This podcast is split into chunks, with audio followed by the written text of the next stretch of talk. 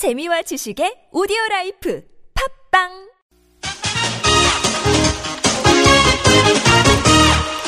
열린 인터뷰 두 번째 시간입니다. 광복절 71주년에도 일본의 도발은 계속됐습니다. 우리 국회의원들의 독도 방문에 대해 항의하는가 하면 일본 각료와 정치인은 야스쿠니를 참배했습니다. 독도를 방문하고 돌아온 이번 국회 독도 방문 단장 새누리당 나경원 의원 연결합니다. 안녕하십니까? 네, 안녕하세요. 예, 수고하셨습니다. 아유, 아닙니다. 네, 예. 네, 당연히 가야 될 일이죠. 뭐. 어, 네, 이번 이제 71주년의 독도를 광복절 71주년의 독도를 방문하고 오셨는데 나 의원께서 이제 방문 단장 맡아가지고 여야 국회의원 10분 가신 거죠? 예, 예, 예, 그렇습니다. 네. 이번에 어떤 취지로 가신 겁니까?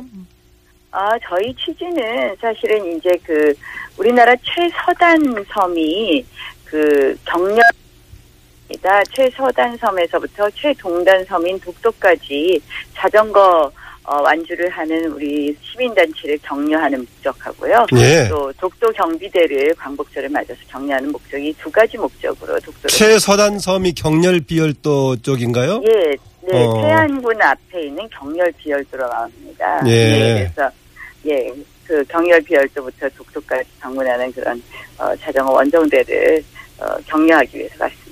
예. 이제 국회의원 신분으로 또 이제 대한민국 국민의 한 사람으로 독도를 직접 방문했을 때 더구나 광복절 71주년에 감회가 남다르셨을 것 같은데요. 아, 예, 먼저 뭐 우리 대한민국 국민으로서 정말 아, 뭉클했습니다.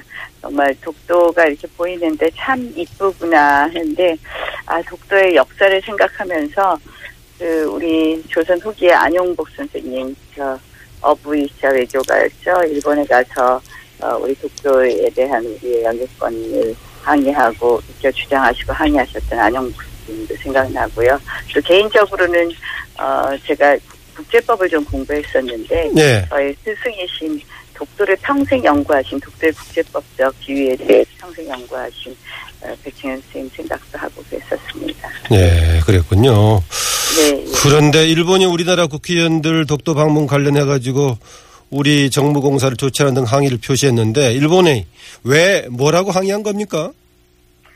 일본의 항의는 사실 이제 일본이 독도에 대해서 뭐 다른 것이 아니라 의도가 있다고 보이는 거죠. 일본이 이제 독도를 국제 분쟁 지역으로 만들려는 노력을 계속해 오는 것이고요. 그러한 축 적의 하나라고 봅니다. 어, 사실 이제 저는 조금 이번에는 좀, 어, 굉장히 놀라기도 했는데요. 그동안 의원 방문에 대해서는 일본이 이렇게 항의를 한 적이 없었거든요.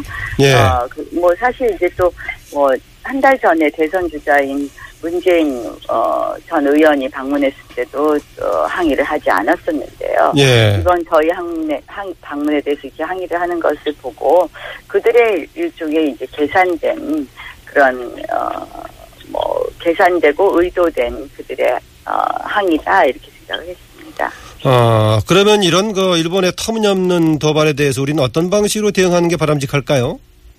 아 저희가 늘 이제 그 조용한 외교라는 걸 얘기를 많이 했는데요. 예. 그 조용한 외교가 실질적으로 저는 아무것도 안 하는 외교라고 생각하지는 않습니다. 그러니까 조용한 외교라는 것은 그 기조는 저는 맞다고 생각을 해요. 이걸 국제 분쟁 지역으로 만들지 않기 위해서 이제 조용한 외교를 한다는 것은 좋지만 예. 이것이 어 백조와 같은 외교가 돼야 된다. 저는 늘 이렇게 얘기를 합니다. 그래서 겉으로는 조용하고 평화롭지만 우리가 어그 내부적으로 또 물밑에서는 정말 치열하고 이렇게 준비해야 된다고 생각을 하고요. 예. 어, 외교적으로는 그렇게 한다면 우리 국민으로서는 어, 독도가 이제 천연기념물로 지정이 되고 자연보호 이제 보호되어야 될 자연 대상이긴 하지만 우리가 이제 좀 더 독도를 가까이 하는 그런 노력도 또 필요하지 않나 이런 생각을 합니다. 예. 사실 이제 한해한 27만 명 관광객이 독도 땅을 밟아보고 있는데요. 어, 한 25%는 배에서 내리지 못하고 간다고 합니다. 네. 그러니까 그 이유는 이제 파도가 너무 높을 경우에는 워낙 이제 수반시설 같은 것이 좀 어, 작게 되어 있어서 배를 대지 못한다고 하는데요. 예. 뭐 이런 조금 더 뭐 우리 많은 분들이 독도 땅도 밟아보시고 또 국회의원들이 이렇게 어제 참 저는 의미 있었던 것이 어, 독도 경비대 격려를 위해서 이제 자세히 독도 경비대 근무 시설 환경 등을 살펴보기도 했는데요. 어, 이러한 것 등도 좀 그냥 일반적인 의원들의 의정 활동으로 활성화되었으면 하는 그런 바람이었습니다. 그 위안부 재단에 대한 한일 간 합의를 두고 또 후- 이후에 후속 처리 과정에서 논란이 계속되고 있는데 이 문제는 어떻게 보십니까? 저는 뭐 이 문제는 이제 참 이게 어, 참 어렵게 시작했는데요. 그동안 사실 이제 늘 정부의 이러한 어, 여러 가지 외교 활동을 보면 약간 소통에 있어서 문제가 있는 경우가 많이 있거든요. 그래서 어느 아. 쪽의 소통을 얘기하는 겁니까? 한일 간입니까? 아니면 네. 우리나라 내부입니까? 뭐 한일 간뿐만 아니라 우리나라 내부에 대한 부분에서는 특히 지적하는 부분입니다. 그래서 실질적으로 이런 위안부 재단 출범해서 이제 진행해 가는 과정에서도 어 정말 충분히 설명하고 이해하실 수 있게 해드리고 하는 그런 과정 또 국민들이 납득할 수 있게 하는 그런 노력을 정부가 더 해줄 것을 어, 촉구하는 바입니다. 네. 박근혜 대통령 어제 이제 광복절 경축사에서 일본 관련 이야기는 한 문장 정도를 하셨는데 역사에 대해 직실하고 미래를 향해 가자 이런 취지였는데요. 일본이 과거 역사에 대한 이런 식의 수준의 인식을 가지고 미래지향적인 한일 관계 기약할 수 있을까요? 참 어려운 부분이 있습니다. 어제 이제 이란의 경우에는 역시 사죄라는 말을 썼는데 아베 어, 총리는 계속해서 그 얘기를 안 썼거든요. 예. 그래서 예, 아, 사실은 지금 이제 아베 내각에 있어서 저희가 그런 우려가 있는 건 맞고요. 그러나 이제 어, 더 우리도 이제 이러한 부분에 대해서 어, 노력을 하고 또 어, 일본 정부가 이제 국내 정치용이 되지 않 어, 정치용으로 한일 관계를 어, 이용하지 않게 그렇게 저희도 또 더 노력을 하고 일본에게도 또 그러한 것을 요구해야 되겠죠. 네. 외교 관계 참 어렵더라고요. 뭐 이게 다 상대가 있다 보니까 예. 어, 지난 19대 후반기 때 국회 외통위원장 맡으셨을 때. 예. 네, 예. 그때 이런 문제도 좀 많은 안건이 됐었죠. 뭐 아유, 한일 관계, 한중 관계 다 저희가 살얼음 판 같아요. 예. 예. 지금은 어. 또 사드 문제로 또 또다시 이제 국론이 분열될까 걱정이 되는데요. 가장 중요한 거는 외교 관계에 있어서 역시 국론을 하나로 모아내는 거라고 생각을 합니다. 예. 참 어렵습니다. 예. 그 19대 이제 후반기 말기 때쯤 됐을 것 같은데 지난해 연말에 에, 그 위안부 재단 설립을 비롯해서 위안부 관련 합의가 이제 한일 간 이루어졌는데 미국의 입김으로 이게 너무 절속으로 추진됐지 않냐라는 주장도 있는데 이건 어떻게 보십니까? 아, 뭐 그런 어, 말씀들도 하시는데요. 뭐 그러니까 졸속이라기보다는 이제 오랫동안 어, 뭐 정말 한일 간에 사실은 뭐 38번 이상인가 제가 지금 숫자를 정확하게 기억 못하는데요. 실무급 회담을 하고 있는데요. 네. 어, 참 뭐, 어, 그 과정에 있어서 충분히 이제 뭐 당사자들의 이야기를 정, 정하지 못하고 당사자들을 설득하지 못한 그런 아쉬움은 있죠. 예. 음. 참 음. 뭐 우리가 하나하나 이야기 시작하기 시작하면 이제 외교 관계는 제가 아까도 말씀드렸잖아요. 상대가 있는 거기 때문에요. 어, 쉽지 않은 부분들이 있습니다. 아까 그 백조와 같은 외교를 말씀하셨는데 네. 어, 겉으로는 서로 이제 조용하지만은 물밑으로는 끊임없이 뭔가를 노력하는 것을 말씀하셨는데 네. 이것은 두 군데가 다 필요하죠. 국내적인 뭔가 의견 단합을 만드는 얘기에서 필요하고 외교 관계 다른 나라와의 전략적인 차원에서 좀 필요하죠.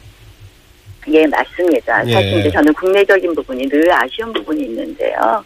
어, 사실 이제 외교는 뭐 정부의 독점적인 또 고유한 업무이다라고만 생각하는 출발로 하면 예. 그 국내적으로 이렇게 좀 갈등을 유발하기도 쉽고 이렇게 막 모아가는 국내를 모아가는데 부족한 부분이 있는 것 같습니다.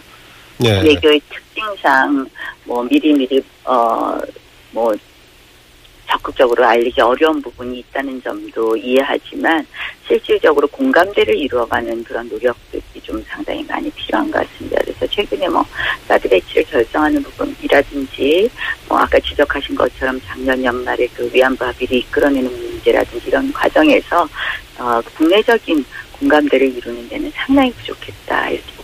네. 그 말씀하신 대로 최근에 그 사드 배치 문제로도 이제 국내적으로 복잡한데 특히 이제 외교 관계 차원에서 봤을 땐 한중 관계가 적어도 현 단계에서는 굉장히 흔들리는 모습인데요. 더구나 이게 혹시 한반도를 둘러싸고 북 북쪽에 삼국, 남쪽에 삼국 해가지고 신냉전 구도에 빠지는 거 아니냐 이런 우려까지 나오고 있는 상황입니다. 이런 위기 상황에 우리의 외교 정책 어떻게 가져가야 한다고 보십니까? 아, 뭐 그런 우려들 있으신 걸 알고 있고요. 정부도 충분히 그 우려를 잘 알고 있다고 생각을 합니다. 그래서 어, 이 문제에 있어서 결국 어, 미국과 중국 사이에 이런 뭐 어, 어떤 줄타기의 외교가 아니라요. 결국 우리의 국익을 중심으로 해서 어, 중국을 설득해 가는 것, 또 미국을 설득해 가는 그런 노력이 필요할 것이고요. 그런 면에서 저는 너무 미중의 이런, 어, 이, 뭐, 두 강국 사이의 외교도 중요하지만, 우리가 주변 국가 간의, 어, 뭐, 이렇게 다자 채널들을 자꾸 이용하는 것도 좀 중요하다. 제가 최근에 러시아를 방문하고 왔는데요. 예. 어, 러시아와의 관계 같은 것도 역시 이런 어, 이, 뭐, 신냉전 구도를 만들 것 같은 우려에서 벗어날 수 있는 그런 기가 될 수 있다고 생각을 합니다. 예. 어떻습니까? 러시아 방문했을 때 보면은 최근에 사드문이 둘러싸고 중국 정도는 아니지만 러시아도 비슷한 입장 아니냐라고 지금 이제 관측통들은 해석하고 있던데 러시아 입장 어떻, 어떻든가요? 제가 이번에 러시아를 방문한 것은 뭐 러시아의 고위 관계자들을 만나기 위해서 갔다 온 것은 아니고요. 예. 그러나 이제 최근 제가 이제 어, 외통위원장 하면서 계속 러시아 관계자들을 만났을 때도 러시아 이제 당시 외교위원장들 초청으로 러시아를 방문하기도 했는데요. 그때 뭐 러시아도 역시 사드에 대해서는 중국과 거의 같은 입장인 것은 사실입니다. 네. 그러나 이제 조금 이제 러시아는 중국과는 또 또 다른 입장이고 특히 극동 지방의 개발과 관련해서 한일 국가의 협력을 러시아도 상당히 원하는 부분이 있을 겁니다. 그래서 저희가 그러한 부분을 잘 찾아나가고 근데 결국 외교라는 것이 양국의 공동 이익을 극대화시키는 거거든요. 그래서 그러한 부분을 같이 찾아가려는 노력을 한다면 뭐 앞으로 한라 관계 발전이 결국 어 동북아 의 어떤 구도를 만들어가고 하는데 도움이 될 거라고 생각을 합니다. 예. 예, 그, 평화나 뭐 예, 예. 그, 좀 시간이 지났습니다만은 그 지난 당내 전대에서 나경원 의원도 대표로 나가는 게 어떠냐라는 주변의 제안들이 있었는데 왜 안 나가셨어요? 뭐 제가 그 전에 원내대표 선거도 나가고 했어요. 그래서 뭐 어, 이번에 저는 이제 친, 좀 친박 패권 정당이 돼서는 안 된다 이런 예. 생각은 좀 했었는데 에, 뭐 그래서 그러한 것을 막는 정도의 노력을 했습니다. 예. 예. 그 패권 관련해 가지고 이것도 해당되나 모르겠는데요. 새누리당 내에서 개파를 초월한 포용적 보수를 지향하는 모임, 어, 이른바 포용과 도전, 이걸 줄여서 네, 예. 포도 모임이라고 했던가요? 아, 포도 주, 주, 줄여서 그렇게 되더라고요. 포도 모임. 네. 대표를 맡고 계시죠? 네, 네, 네. 어떤 제가 역할 이제 하시려고 그랬습니까? 아, 다른 것이 아니라 우리가 이제 당이 이 좀, 이, 우리 당이 무엇을 지향하고 하는 미래 비전을 좀 보여드리고 싶다는 생각을 많이 했어요. 네. 우리 당이 이제 최근 몇 달 동안 계속 친박 비박의 논란만을 했는데요.